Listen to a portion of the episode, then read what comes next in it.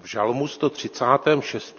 od prvního verše čteme Chválu vzdejte hospodinu, protože je dobrý, jeho milosrdenství je věčné. Chválu vzdejte Bohu Bohu, jeho milosrdenství je věčné. Chválu vzdejte Pánu Pánu, jeho milosrdenství je věčné. Jedině On koná velké divy, jeho milosrdenství je věčné. Tolik čtení ze 136. žalmu a chtěl bych vás všechny přivítat v dnešním dopoledním setkání u Božího slova ve společenství, které můžeme mít jedni s druhými, ve společenství, kde věříme, že podle svého zaslíbení je Pán Bůh uprostřed nás. Vítáme i ty, kdo nás sledují na internetu a chtěl bych pozdravit i ty, kdo nás teprve budou sledovat na internetu, protože víme, že v průběhu týdne vlastně se na záznam našeho schromáždění podívá několik set lidí, tak i ty bych chtěl pozdravit. Spívejme nyní společně píseň číslo 48 z křesťanského kancionálu. Je to píseň Pane, dnešek jeden chvály.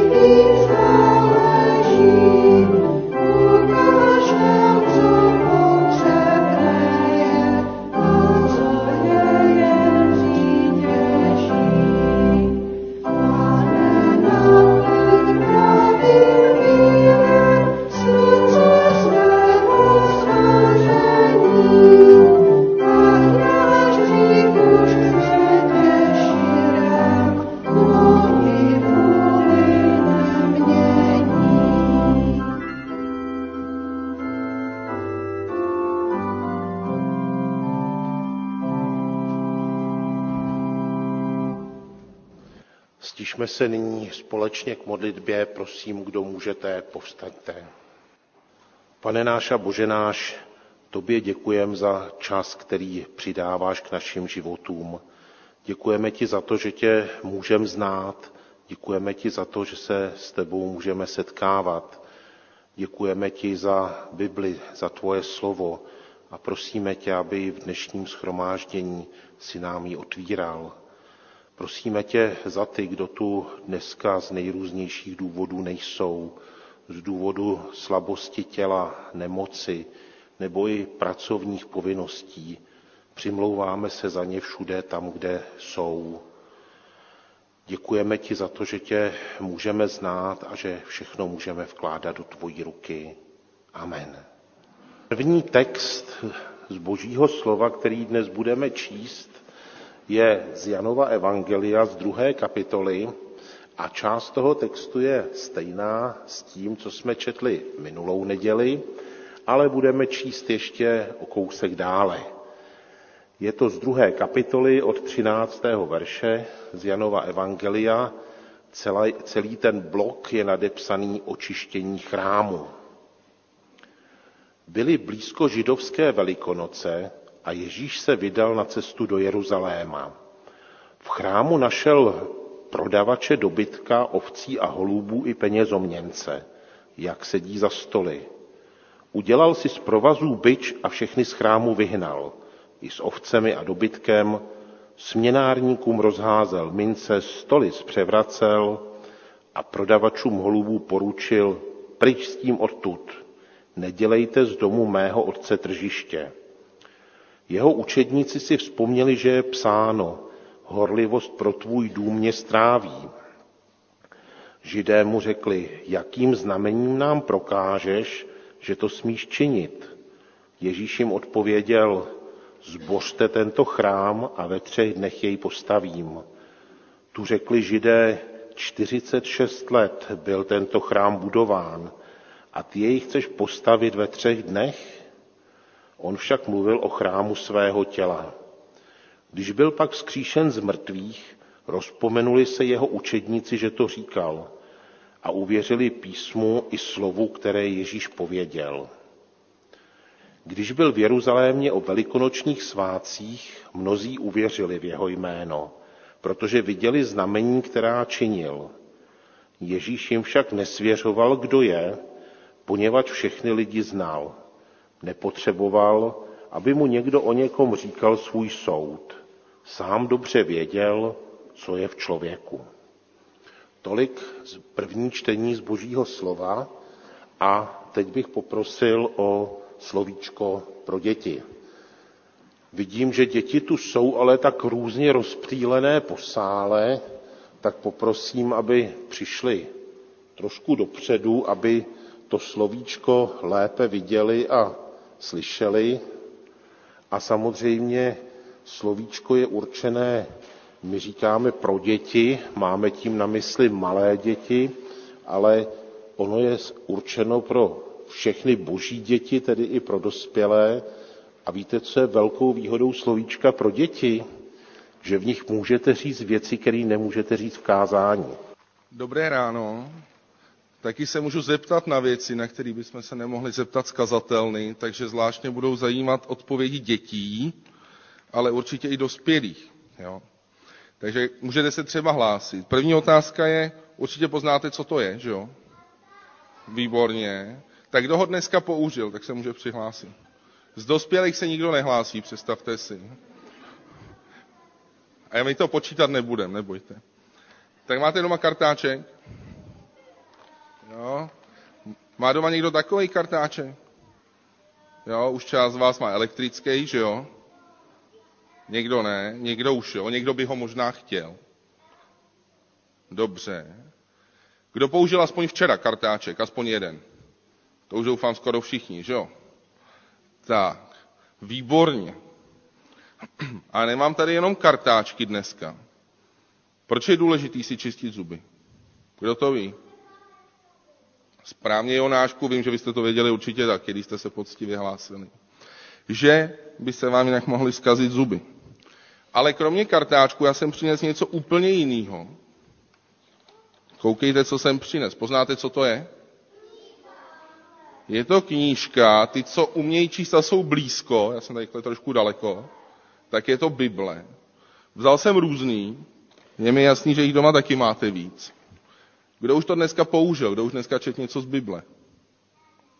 Děti se nehlásejí, dospělí se nemusí hlásit, někdo už jo, možná. Dobře. Kdo třeba aspoň včera si čet něco z Bible, nebo dneska? Aspoň někdo. Vidíte? Tak. A proč si myslíte, že je dobrý číst si něco z Bible? Bělko? Že nás to potěší, dobře. Ondro? Naučíme se víc o Bohu, Jonášku. Přesně tak, budeme vědět víc o Bohu. Číst Bibli má spoustu důvodů a určitě rodiče vám jich spoustu řeknou. Možná má každý jiný, ale určitě se můžeme dozvědět hodně věcí o Pánu Bohu. A dokonce, a zvlášť těch větších biblích, se můžeme dozvědět i hodně věcí o lidech a o sobě. A to je taky důležitý. A můžeme se naučit to, jak Pán Bůh se kouká na svět. A víte, co bych chtěl? Abyste mohli Bibli, aspoň nějakou, číst třeba stejně často, jako používáte ty kartáčky. A dokonce bych chtěl, nebo bych vám přál, abyste to dělali radši. Vím, že někdo si třeba nechce čistit zuby, že jo? U nás doma se to občas stává každý den. Tak bych vám přál, aby s tou Biblí to bylo naopak, abyste chtěli. A kolik byste řekli, ještě mám jednu otázku, kolik byste řekli, že máte doma Biblí ve vaší rodině? No, třeba šest, možná ještě víc. Možná můžete dneska, až přijdete ze sboru, Biolko, víc než deset. To je dost možný, že spoustu z vás má doma víc než deset biblí. Padesát. Se obávám, že je to možná pravda. Takže můžete to doma spočítat třeba s rodičema, kolik jich máte. A taky můžete zjistit, který z nich jste ještě nečetli. Někdo úplně všecky. A dokonce pro vás starší určitě víte, že Bible jsou i v mobilu, že jo? A v počítačích a když si něco posloucháte, tak si taky můžete vybrat, jestli budete poslouchat nějaký písničky nebo třeba si pustíte něco z Bible. Takže těch způsobů je spousta. Biblí máme taky spousta. Nikomu z nás asi žádná nechybí. Teď je jenom na nás, jestli ji budeme otvírat. A často vidím, hlavně na starších lidech, třeba i tady ve sboru, že ji otvírají rádi. A často. A víte co? Oni už ji třeba četli i desetkrát furt dokola. A pořád, a to je možná dobrý, aby jsme třeba na příště poprosili někoho, aby k tomu něco řekl, kdo má tu zkušenost, a často pořád tam nacházejí něco nového. A pořád pán Bůh má co říct o sobě i o nás, tak, aby to pro nás bylo nový. A pro vás, děti, protože je to hodně novýho, tak vám přeju, abyste mohli číst často a i třeba dneska v besíce, když budete Bibli otvírat, abyste mohli dobře chápat, co tam pro vás je a co dneska si můžete z toho odníst. Tak já se ještě pomodlím na závěr. Pane Bože, tak tobě děkujeme za to, že si nám dal Bibli, za to, že ji můžeme číst a studovat. Děkujeme ti za to, jak se máme dobře, i za to, kolik těch Biblí máme doma a že můžeme mít i elektronicky že je můžeme i poslouchat a že v tom nejsme nějak omezený. A prosím tě, aby z nás dospělí i děti učil, učil, jak číst a jak poslouchat tvoje slovo, aby jsme uměli být otevřený tomu, co je tam napsaný a dobře to chápat a pronikat hloubš a mohli i díky tomu být tobě blíž. A děkujeme ti za dnešní neděli a děkujeme ti za děti a žehnáme jim a prosíme tě, aby s ním žehnali dneska v besíce i celý den. Amen. Nyní zaspívejme společně píseň číslo 514 Dej mi, pane, bdělé srdce. Děkujeme za slovíčko pro děti a až ta píseň bude se chýlit ke konci, tak děti mohou odejít do svých besídek.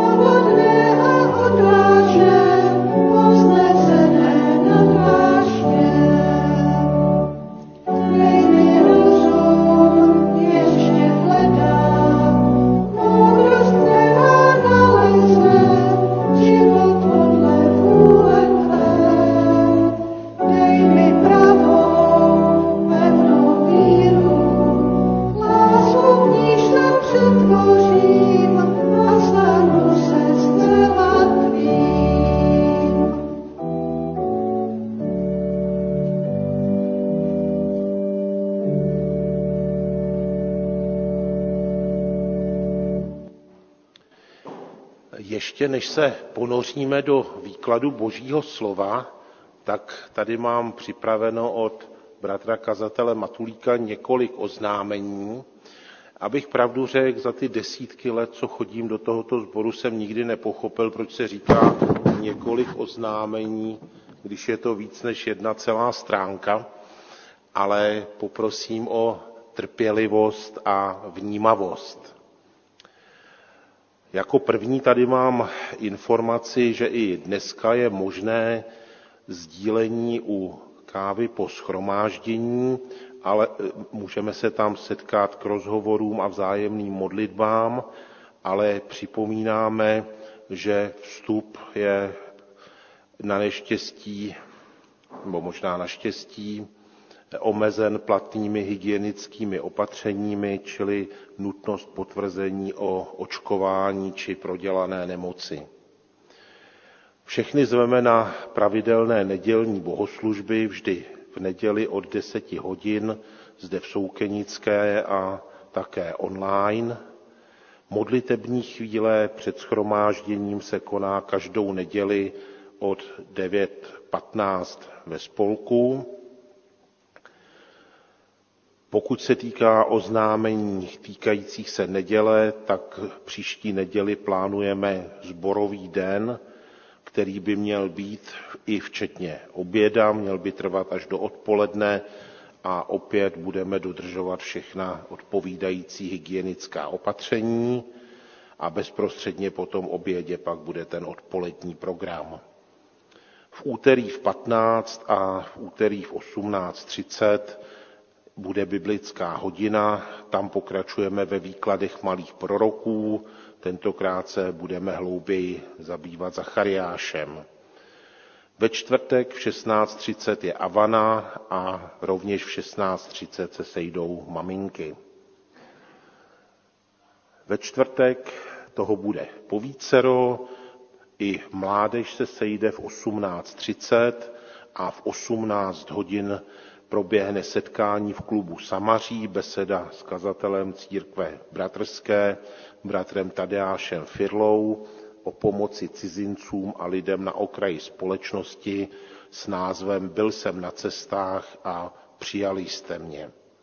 Dorost se setká v pátek od 16 hodin.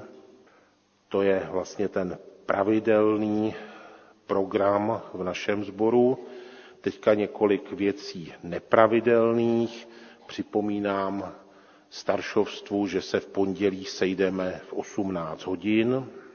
Pak je tady zpráva, že v pondělí 8.11. zemřela sestra Adolfa Žežulová. Rozloučení se konalo na žádost rodiny v našem sboru v pátek, čili převčírem a na zadní lavici leží kondolenční kniha, kam můžete případně zapsat svou kondolenci rodině. Dneska končí burza dětského oblečení, knížek a hraček a děkujeme všem, kdo se na ní podíleli. V knihovně vedle šatny je možnost si po schromáždění objednávat časopisy Brána a Život víry a kupovat případně pomůcky ke čtení Božího slova na rok 2022. Bratr kazatel Matulík dnes slouží ve Zlínském sboru. Příští neděli 21.11. bude neděle diakonie, a s tou nedělí diakonie je vždy spojená sbírka pro diakonii a vaše příspěvky, ať už v hotovosti v obálce a do kasičky, nebo ty, které posíláte bezhotovostně, přidejte tam prosím označení slovem diakonie, aby bylo zřejmé, že to pro diakonii je. Jinak na stránkách církve bratrské je i spousta informací o diakonii, takže doporučuji, kdo o to bude mít zájem, aby si to prohlédl. Máme spoustu podnětů k modlitbám, za náš sbor, za církev, za celou naší společnost a zem, za přípravu nové vlády. Máme příležitost předkládat našemu pánu i naše nemocné, například bratra Ščihola po operaci, bratra Žežulu, Jonatana Wernera, Kruma Stojmenová, Martinu Košťálovou a přidejme do našich modlitebních seznamů i Libušku Dvořákovou. Modleme se také za naše nejstarší, například za sestru Květoslavu Broukalovou, Plichtovou, sestru Gerhardovou, bratra Hůlu a další. A modleme se i za ty, kdo se potýkají nyní s nákazou koronavirem či jinými chorobami. A poprosil bych bratra Milana Skalického, aby přišel sem dopředu a za nemocné se modlil. Pane Ježíši, spasiteli náš, ty jsi ten největší lékař. Děkujeme, že k tobě můžeme přicházet i s modlitbou za nemocné. Prosíme tě za uzdravení těch, kdo tak jsou nemocní v těchto dnech. Prosíme tě i za ty, kdo jsou dlouho nemocní, aby si je provázel, aby si jim ulevil v jejich trápení a prosíme tě také za to, aby tak jsme dovedli i my jim tak být oporou a pomocí a světlem, které ukazuje na tebe. Pane Ježíši, prosíme tě za ty, kdo, které jsme tady jmenovali, i za ty, které jsme nemenovali, o kterých se všeobecně ani neví. Prosíme tě za ty, kdo trpí i různými starostmi, depresemi, únavou. I za ty, kdo tak mají různé obavy a dej tak, aby jsme jako křesťané dovedli být světlem lidem kolem nás. Pane Ježíši, věříme Tobě, na Tebe spoleháme, na Tebe očekáváme. Amen. Spívejme nyní píseň z křesťanského kancionálu číslo 113. Je to píseň Otevřete brány hradeb kamenných.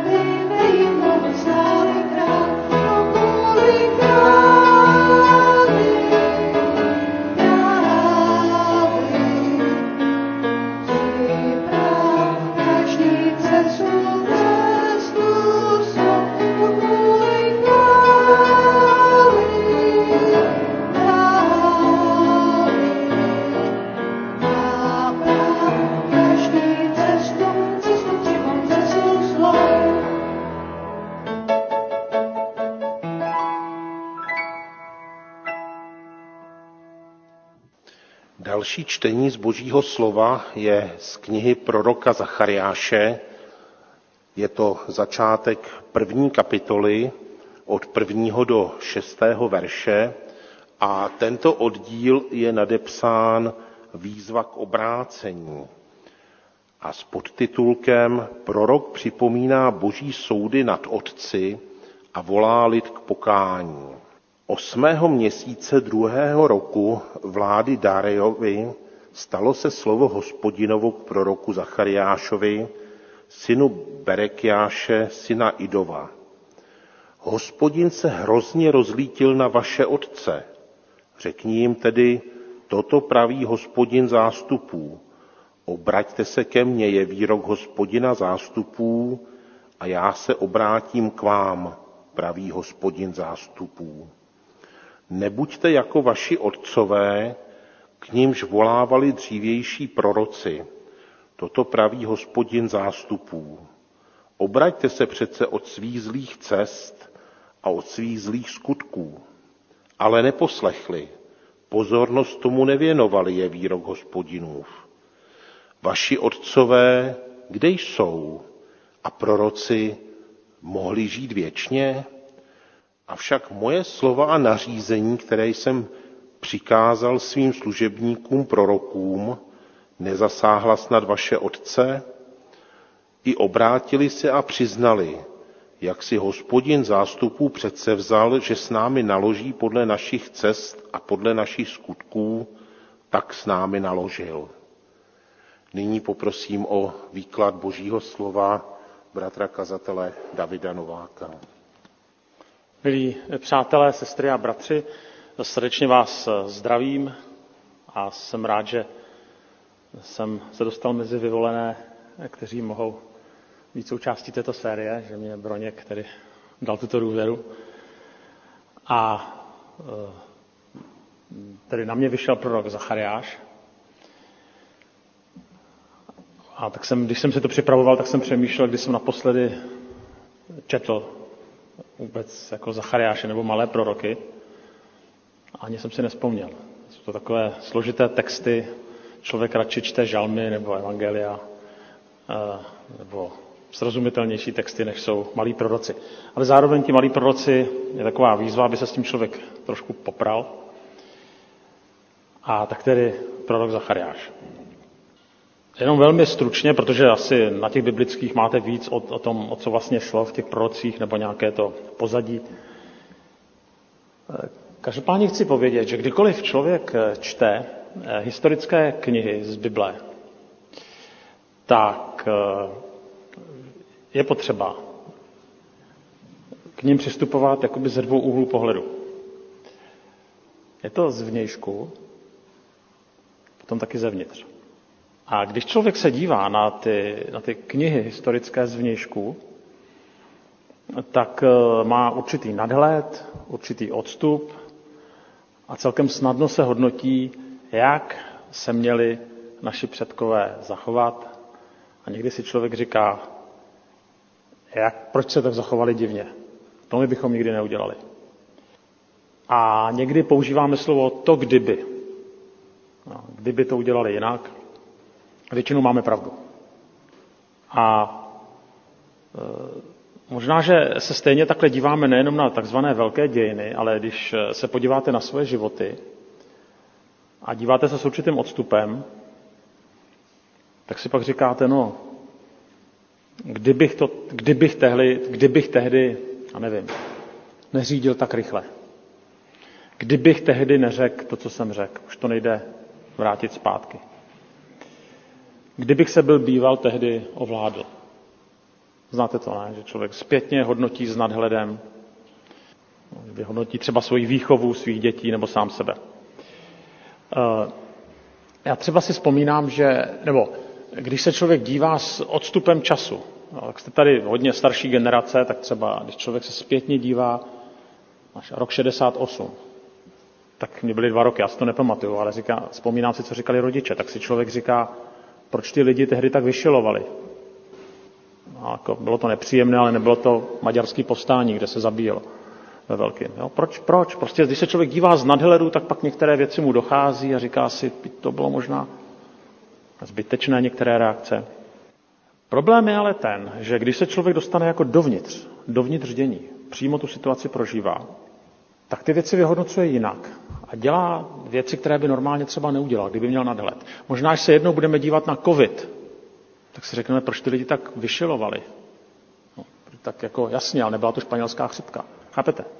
Ale až to si řeknou lidi až za 50 let, až budou mít nadhled. My jsme teďka uvnitř. A otázka je teda, proč to říkám, jak to souvisí s Zachariášem.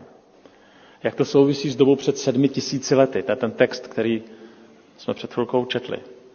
Pokud eh, se chceme hlouběji jako zavrtat a hlavně porozumět starozákonním prorokům, tak musíme sestoupit jakoby do jejich doby. A musíme se aspoň pokusit vnímat svět jejich očima. Jinak to nemůžeme pochopit, jinak budeme pořád takový vnější pozorovatelé.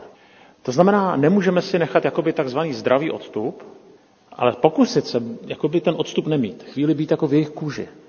A domyslet, nebo pokusit se jakoby prožít to, jak tvrdě na ně muselo všechno dopadat. Tak pojďme se trošku podívat jako dovnitř, jo, a trošku do jejich kůže.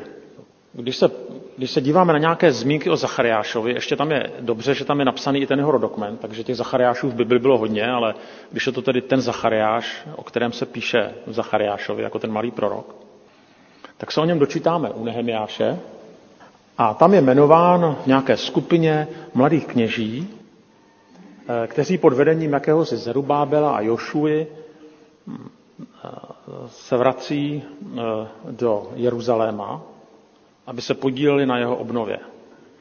Je to, je to, je to někdy v roce 520, ale to je jedno. Pointa je v tom, že vlastně Jeruzalém byl kdysi v 6. století dobyt Nabukadnezarem. Ten tam vy, jako vybil celé město, lidi odvedl do otroctví.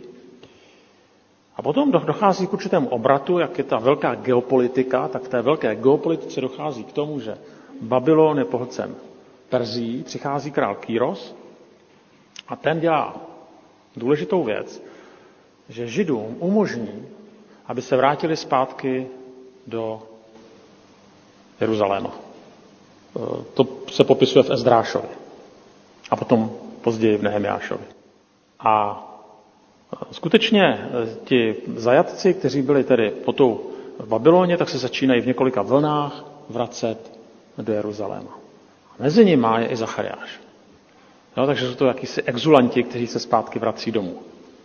To známe z našich dějin. No a právě Zachariáš a potom i prorok Ageus vyzývají exulanty k tomu, aby se dali do stavby božího chrámu. No a přichází těžkosti, stavba se odloží a oni znova pozbuzují, aby do toho šli, aby ten chrám postavili. Velmi stručně. A teďka, když si to jakoby zjednodušíme teďka, tak, tak dochází k něčemu, co v, i v lidské psychice je velmi nepříjemné. A já jsem to nazval od beznaděje k naději. A víte, jak těžko tohleto člověk snáší, že se na něco strašně těší a najednou se to nestane. To prožívali v našich dějinách, že jsou ty osudové osmičky. Takže, jak je to tady? Tak je to vyhnanství to je beznaděje. Kde je Bůh, všechno špatně návrat naděje. Potom dochází ke stavbě Jeruzaléma zase naděje, ale potom oni narazí sami na sebe, začnou se hádat, to je zase bez naděje. Stavba roste, naděje, další spory bez naděje. Jo, takže tady jak to, to jak to bogan. No, představte si, že prostě konečně, konečně prostě se mohou zvrátit po 70 letech. Jo. Už není žádná vnější oprese. Na koho pak narazí? No na sebe. Jo, takže naděje bez naděje, naděje bez naděje. Tak to je, to je nepříjemné. A právě tady do toho toboganu e, přichází Zachariáš a přichází další proroci. Psychologicky to je velmi nepříjemná situace. Jo, když, už, když už prostě přichází naděje, konečně to bude jinak. Tak jenom bum, všechno jinak. A už to není jenom díky geopolitickým vlivům. Není to díky těm komunistům, který nám tady těch 40 let prostě dělali peklo na zemi. Ale je to díky mně a díky tobě a díky vám. Narazí sami na sebe. Už to nejsou někde nepřátelé vnějšku, ale uvnitř. A to pro ty lidi je šok. No a samozřejmě, co dělají proroci? No, varují lid. A jak to bývá s lidma, kteří si odváží nám někdy něco říci, že děláme špatně? V Čechách tomu říkáme defenestrace. A někdy to končí kamenováním, někdy to končí silnými slovy. Tak ti proroci většinou dostanou potom nakládačku. Co si to dovoluješ nám tedy říkat něco, co nechceme slyšet? O co teda teďka jde v tomto textu Zachariáše? Začíná to velmi ostrou výtkou na předchozí generaci. Vaši otcové. Hospodin se rozlítil na vaše otce. A to zní neúctivě. No, spíš jako člověk slýchává výzvy, abychom vytrvali ve víře, abychom pokračovali v tom, co nám předali naše otcové. Máme si vážit generace svých otců. Dokonce to je jediné přikázání v desateru, které má zaslíbení. Jak to teda je? Tady skoro jako kdyby ten prorok odporoval desateru. Prostě tam nadává nebo nadává, jako stěžuje si na, na své otce, co si to dovoluje. Když připravuju snoubence na svatbu, jako kazatel před svatbou bych s ním měl projít nějakou předmanželskou přípravu a včas je varovat, eh, nebo pozbudit.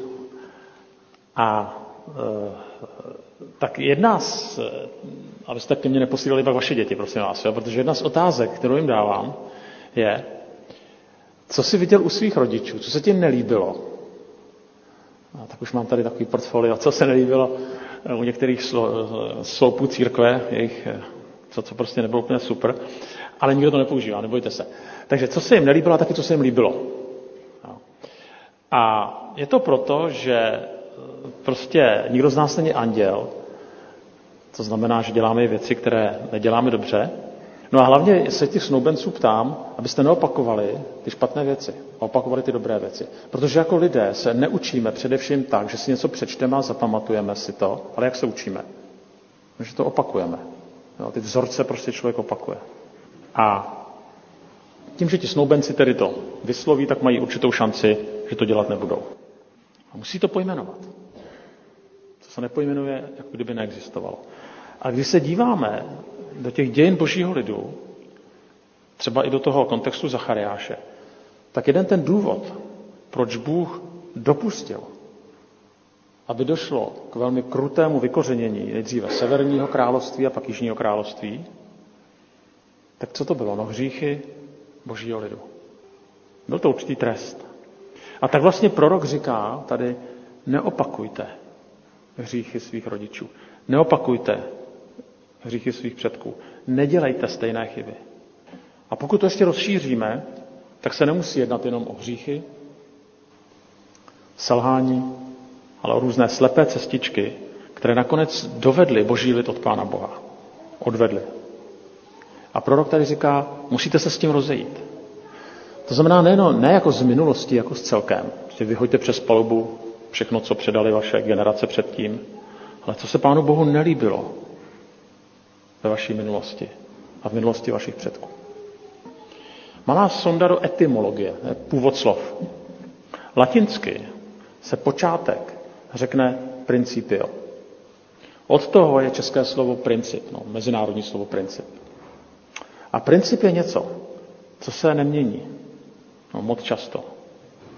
Samozřejmě hloupé, když se jedná o nedobré principy. Ale zároveň naše počátky to je hrozně důležitý. Naše počátky nebo naše minulost, naše principy, jo, tak nás hodně ovlivňují. Jako se někdy říká rodové kořeny. A prorok prostě říká, rozejděte se s tím, co bylo v minulosti špatně. Podstatě ono to skoro jako někdy nejde, protože to je v nás zakořeněné. Je to skoro nemožné. S boží pomocí to nějaký musí. Jinak se budete dopouštět stejných chyb, jako se dopouštěli vaši otcové.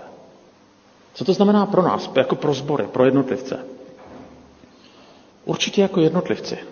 Jako sbory máme mnoho skvělých věcí, z kterých čerpáme. Na druhou stranu nás Bůh vede.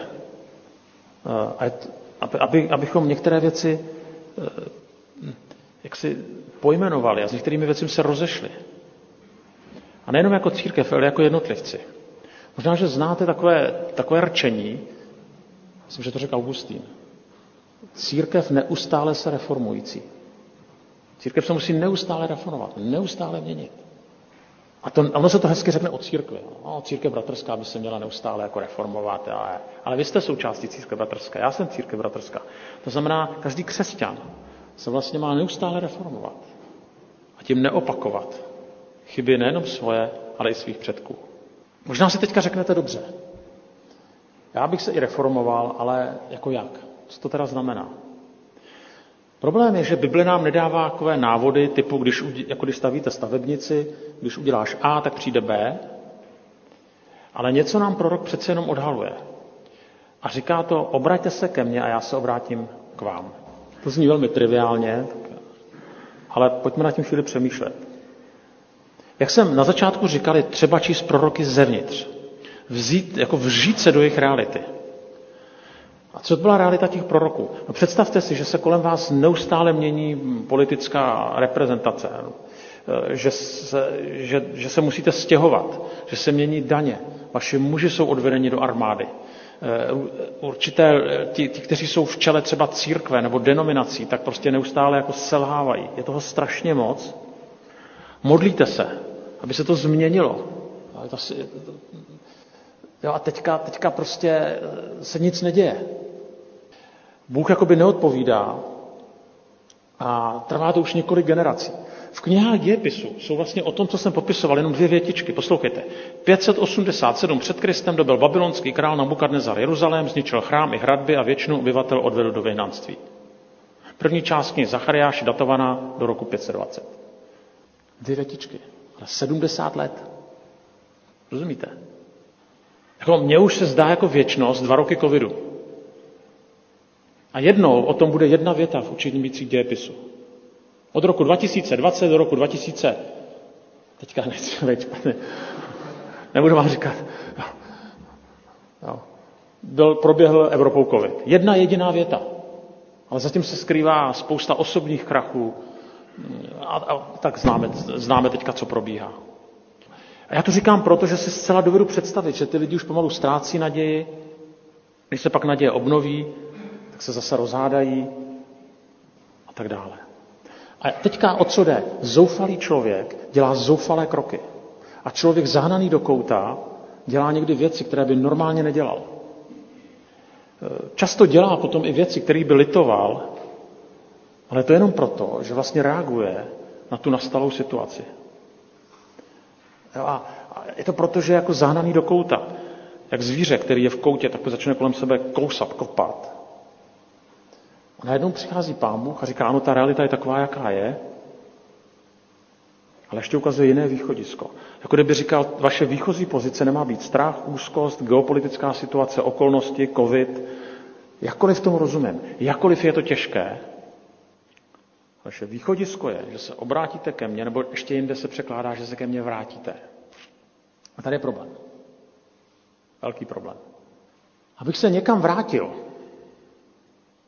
no tak musím uznat, že jsem se vzdálil. A co je teda za problém? No, říct, že lidstvo ve zlém leží, to nic nestojí. Je to tak, ne? Všichni jsme hříšní. Mám pocit, že kdo to neví, tak má poruchu osobnosti. Uh, nakonec i v modlitbě páně, když člověk řekne, odpust nám naše viny, jakož my odpouštíme našim vynikům, člověk to tak řekne tak snadno, prostě to tak s nás, tak jo, ne, jsme říkali tisíckrát ne.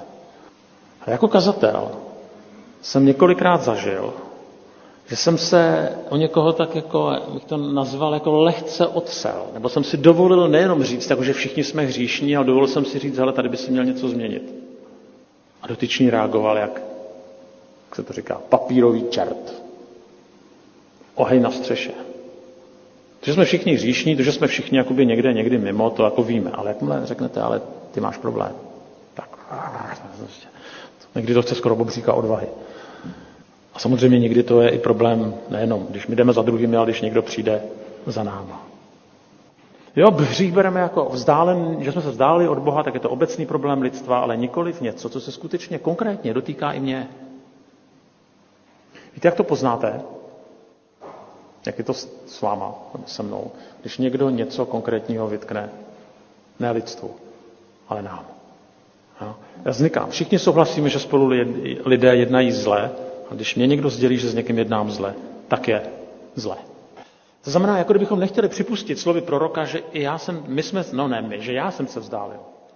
Lidstvo se vzdaluje, církev se vzdaluje, ale já, já ne. Ale pokud e, má nastat nějaká změna, tak tady prorok říká nejenom navraťte se, přiznejte si, pojmenujte, v čem jste mimo. A nebo ne, nejenom tedy navraťte se, ale musíte pojmenovat, v čem jste mimo. Odkud se konkrétně máte navrátit. A pak se začnou dít věci. Pak mezi vámi začnou působit. Pak mě budete poznávat nově. Pak totiž i ty věci, kterých se bojíte, které se reálně kolem vás dějí, kterých se děsíte, tak najednou budete vidět jinýma očima. Podle toho si budete chovat. Na závěr ještě jedna poznámka. Jak bylo řečeno, ta Zachariášova kniha je psána na pozadí znovu vybudování chrámu. Je to v době, kdy Izrael prožívá novou naději, kdy se uvolňuje jeho násilné odvlečení, které bylo kdysi do Babylona. Později se to mění tedy, eh, že přicházejí, přichází perská říša a vrací se. A tak bychom čekali takové výzvy proroka spíš jako vykasat si rukávy a makat. Nebo, by to asi nebylo v Bibli, jo, ale prostě dejte se do stavby a, a snažte se využít tu změnu situace, dokud to jde. A je tam důležitá věc. Proroci, včetně Zachariáše, připomínají, to je hrozně důležitý, dokud nedojde k reformě srdce, tak to neskončí dobře. Možná, že nakonec dostavíte chrámu. Ale pokud nedojde k reformě srdce, pokud do toho chrámu nezačnou chodit proměnění lidé, tak to bude hezká stavba, bude to hezká fasáda. Ale skončí to průšvihem. Zhruba o 600 let později přichází jiný prorok. A ten prorok řekne, zbožte tento chrám a ve třech dnech jej postavím. Tu řekli židé, 46 let byl tento chrám budován a ty jej chceš postavit ve třech dnech? On však mluvil o chrámu svého těla. Asi nemusím říkat, že tím prorokem je Ježíš. A že tak jako židé chodili do chrámu, aby se setkali s hospodinem, tak my máme výsadu přicházet ke Kristu, skrze něž přistupujeme k hospodinu. Ale zároveň, to je důležité, skrze Krista a v Kristu nemusíme být otroky své minulosti, svých rodových kořenů, svojí minulosti, svých selhání, ani selhání svých otců. Můžeme vyhlížet nové věci a konat nové věci. A díky zboření živého chrámu, tedy ukřižování Krista, máme výsadu vyznávat své přestoupení a zároveň přijímat odpuštění. A to, co je možná ještě důležitější, že skrze něj se i my sami stáváme chrámem, v kterým přebývá Duch Svatý. Chrámem, skrze nějž má proudit požehnání pro ostatní. A proto bych na závěr citoval možná nejznámější text z proroka Zachariáše. Místo vykasávání si rukávů říká Zachariáš tehdejším svým posluchačům a říká to i nám, ne mocí, ani silou, ale mým duchem, pravý pán. Tak vám v tomhle tom pán Bůh mocně žehná a vede vás. Amen. Děkujeme bratru Davidu Novákovi za vyřízení zvěsti Božího slova, za jeho výklad k Zachariášovi. Děkujeme za mnoho inspirujících myšlenek a ještě než se stišíme ke společným modlitbám, zaspívejme společnou píseň číslo 220. Je to píseň Tvá vzácná milost.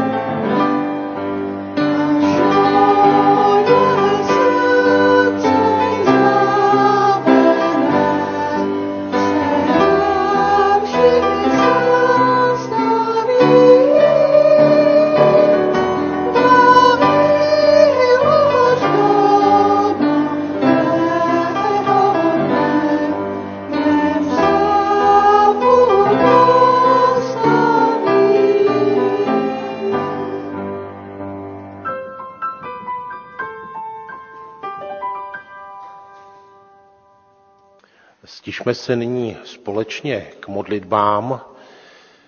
Zkusíme takovou věc, že aby nás slyšeli i ti, kdo vlastně jsou na internetu, případně si nás budou pouštět na internetu někdy dodatečně, tak když se budete modlit, já k vám zkusím přijít s mikrofonem, aby vás bylo slyšet, ale samozřejmě, když by vám to nebylo nemilé, tak stačí ukázat, že ne a já s tím mikrofonem zase uteču, protože respektujme to, že ne každý rád mluví do mikrofonu a ne každý rád je ve veřejném prostoru, ale můžeme to takhle zkusit udělat a já potom modlitbou uzavřu.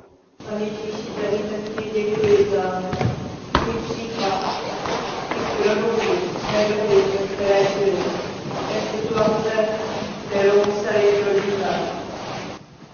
Děkuji ti za to, že můžeme slyšet tvé slovo a můžeme se s něj ponaučit.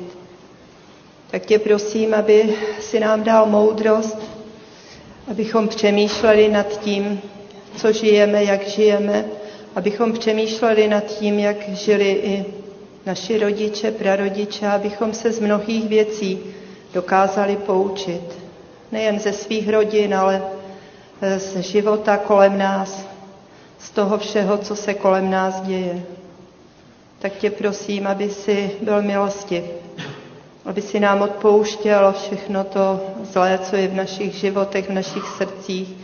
Mnohdy se tomu nedokážeme ubránit, i když eh, rozum tomu říká, že to není dobré, tak my sami nedokážeme být lepšími.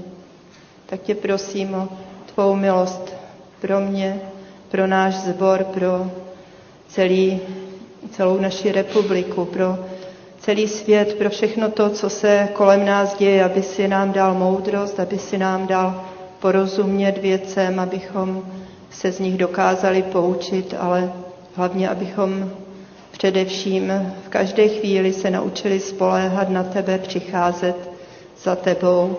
A tak tě prosím, aby si proměňoval mě, proměňoval každého, kdo touží po tvém doteku. Tobě buď, pane, chvál za každý den, který nám daruješ, za každé slovo, které můžeme slyšet. Tobě buď chvála za to, že činíš všechno nové. Amen. Pane Bože, chci ti poděkovat za to, že můžeme vědět, že jsme v tvojí ruce. Děkujeme ti za to, že můžeme vědět o slovech upozornění, o slovech soudu, že můžeme vědět i o slovech a zaslíbení naděje. Prosíme tě, abychom si to uměli ve svých srdcích i ve svých hlavách srovnat, abychom stáli o to přicházet za tebou, abychom k tobě dokázali přicházet na jedné straně s bázní a třesením a na druhou stranu plni naděje a očekávání na tvé laskavé vedení. Tak ti děkujeme za to, že jsi náš nebeský Otec, který s náma jedná jako se svými dětmi, tak, jak jeden každý potřebujeme, někdy přísně, někdy vlídně. A tak tě prosíme, abychom hlavně nezatvrzovali svá srdce, abychom stáli o to ten tvůj hlas slyšet, abychom stáli o to nechat se vést tvým duchem. Chcem se přimlouvat jeden za druhého, chcem se přimlouvat i za mnohé z našich blízkých, chcem se přimlouvat i za ty, které neznáme, chcem se přimlouvat za své spolupracovníky, spolužáky, sousedy, chcem se přimlouvat i za lidi v moci postavené, aby i k ním si promlouval. Přimlouváme se i za všechny strápené a nemocné, i za ty všechny, kdo jim slouží a nesou jejich tělesná i psychická břemena. Přimlouváme se i za všechny kazatele a všechny tvoje služebníky, kteří nesou duchovní břemena těch druhých. Prosíme tě, pane, smiluj se nad námi. Amen. Posaďme se a zpívejme radostnou píseň číslo 336. Já v srdci radost mám. Thank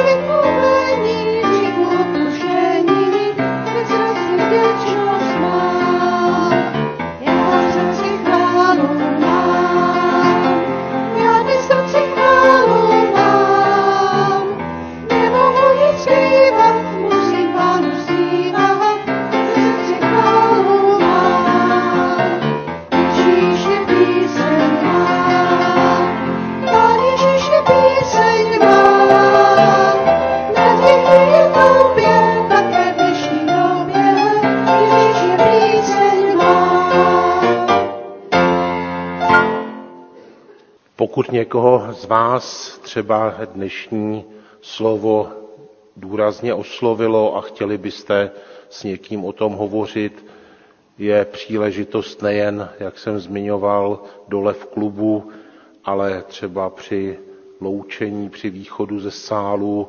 Můžete oslovit bratra kazatele Davida Nováka, nebo ti z místního sboru. Se obraťte na kohokoliv, ze starších sborů jsme připraveni s vámi hovořit a modlit se.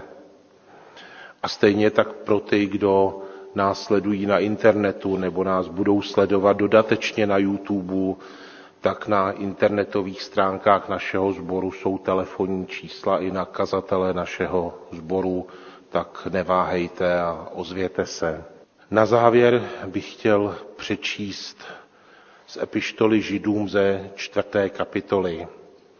Protože máme mocného velekněze, který vstoupil až před boží tvář, Ježíše, syna božího, držme se toho, co vyznáváme. Nemáme přece velekněze, který není schopen mít soucit s našimi slabostmi. Vždyť na sobě zakusil všechna pokušení jako my, ale nedopustil se hříchu. Přistupme tedy směle k trůnu milosti, abychom došli milosrdenství a nalezli milost a pomoc pravý včas. Spívejme ještě jednu píseň s, var, s doprovodem Varhán, první až třetí sloku z písně číslo 201, Náš pán kraluje a kdo můžete, povstaňme ke zpěvu této písně.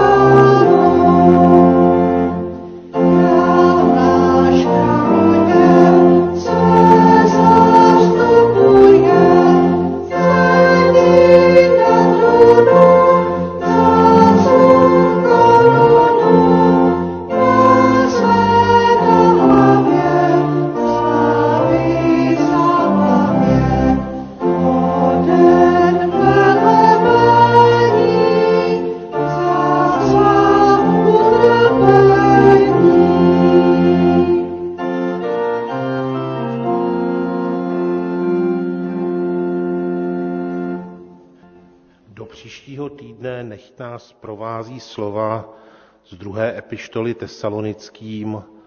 Sám pak náš Pán Ježíš Kristus a Bůh náš Otec, který si nás zamiloval a ze své milosti nám dal věčné potěšení a dobrou naději, nechť povzbudí vaše srdce a dávám sílu ke každému dobrému činu i slovu. Milost se všemi vámi. Amen.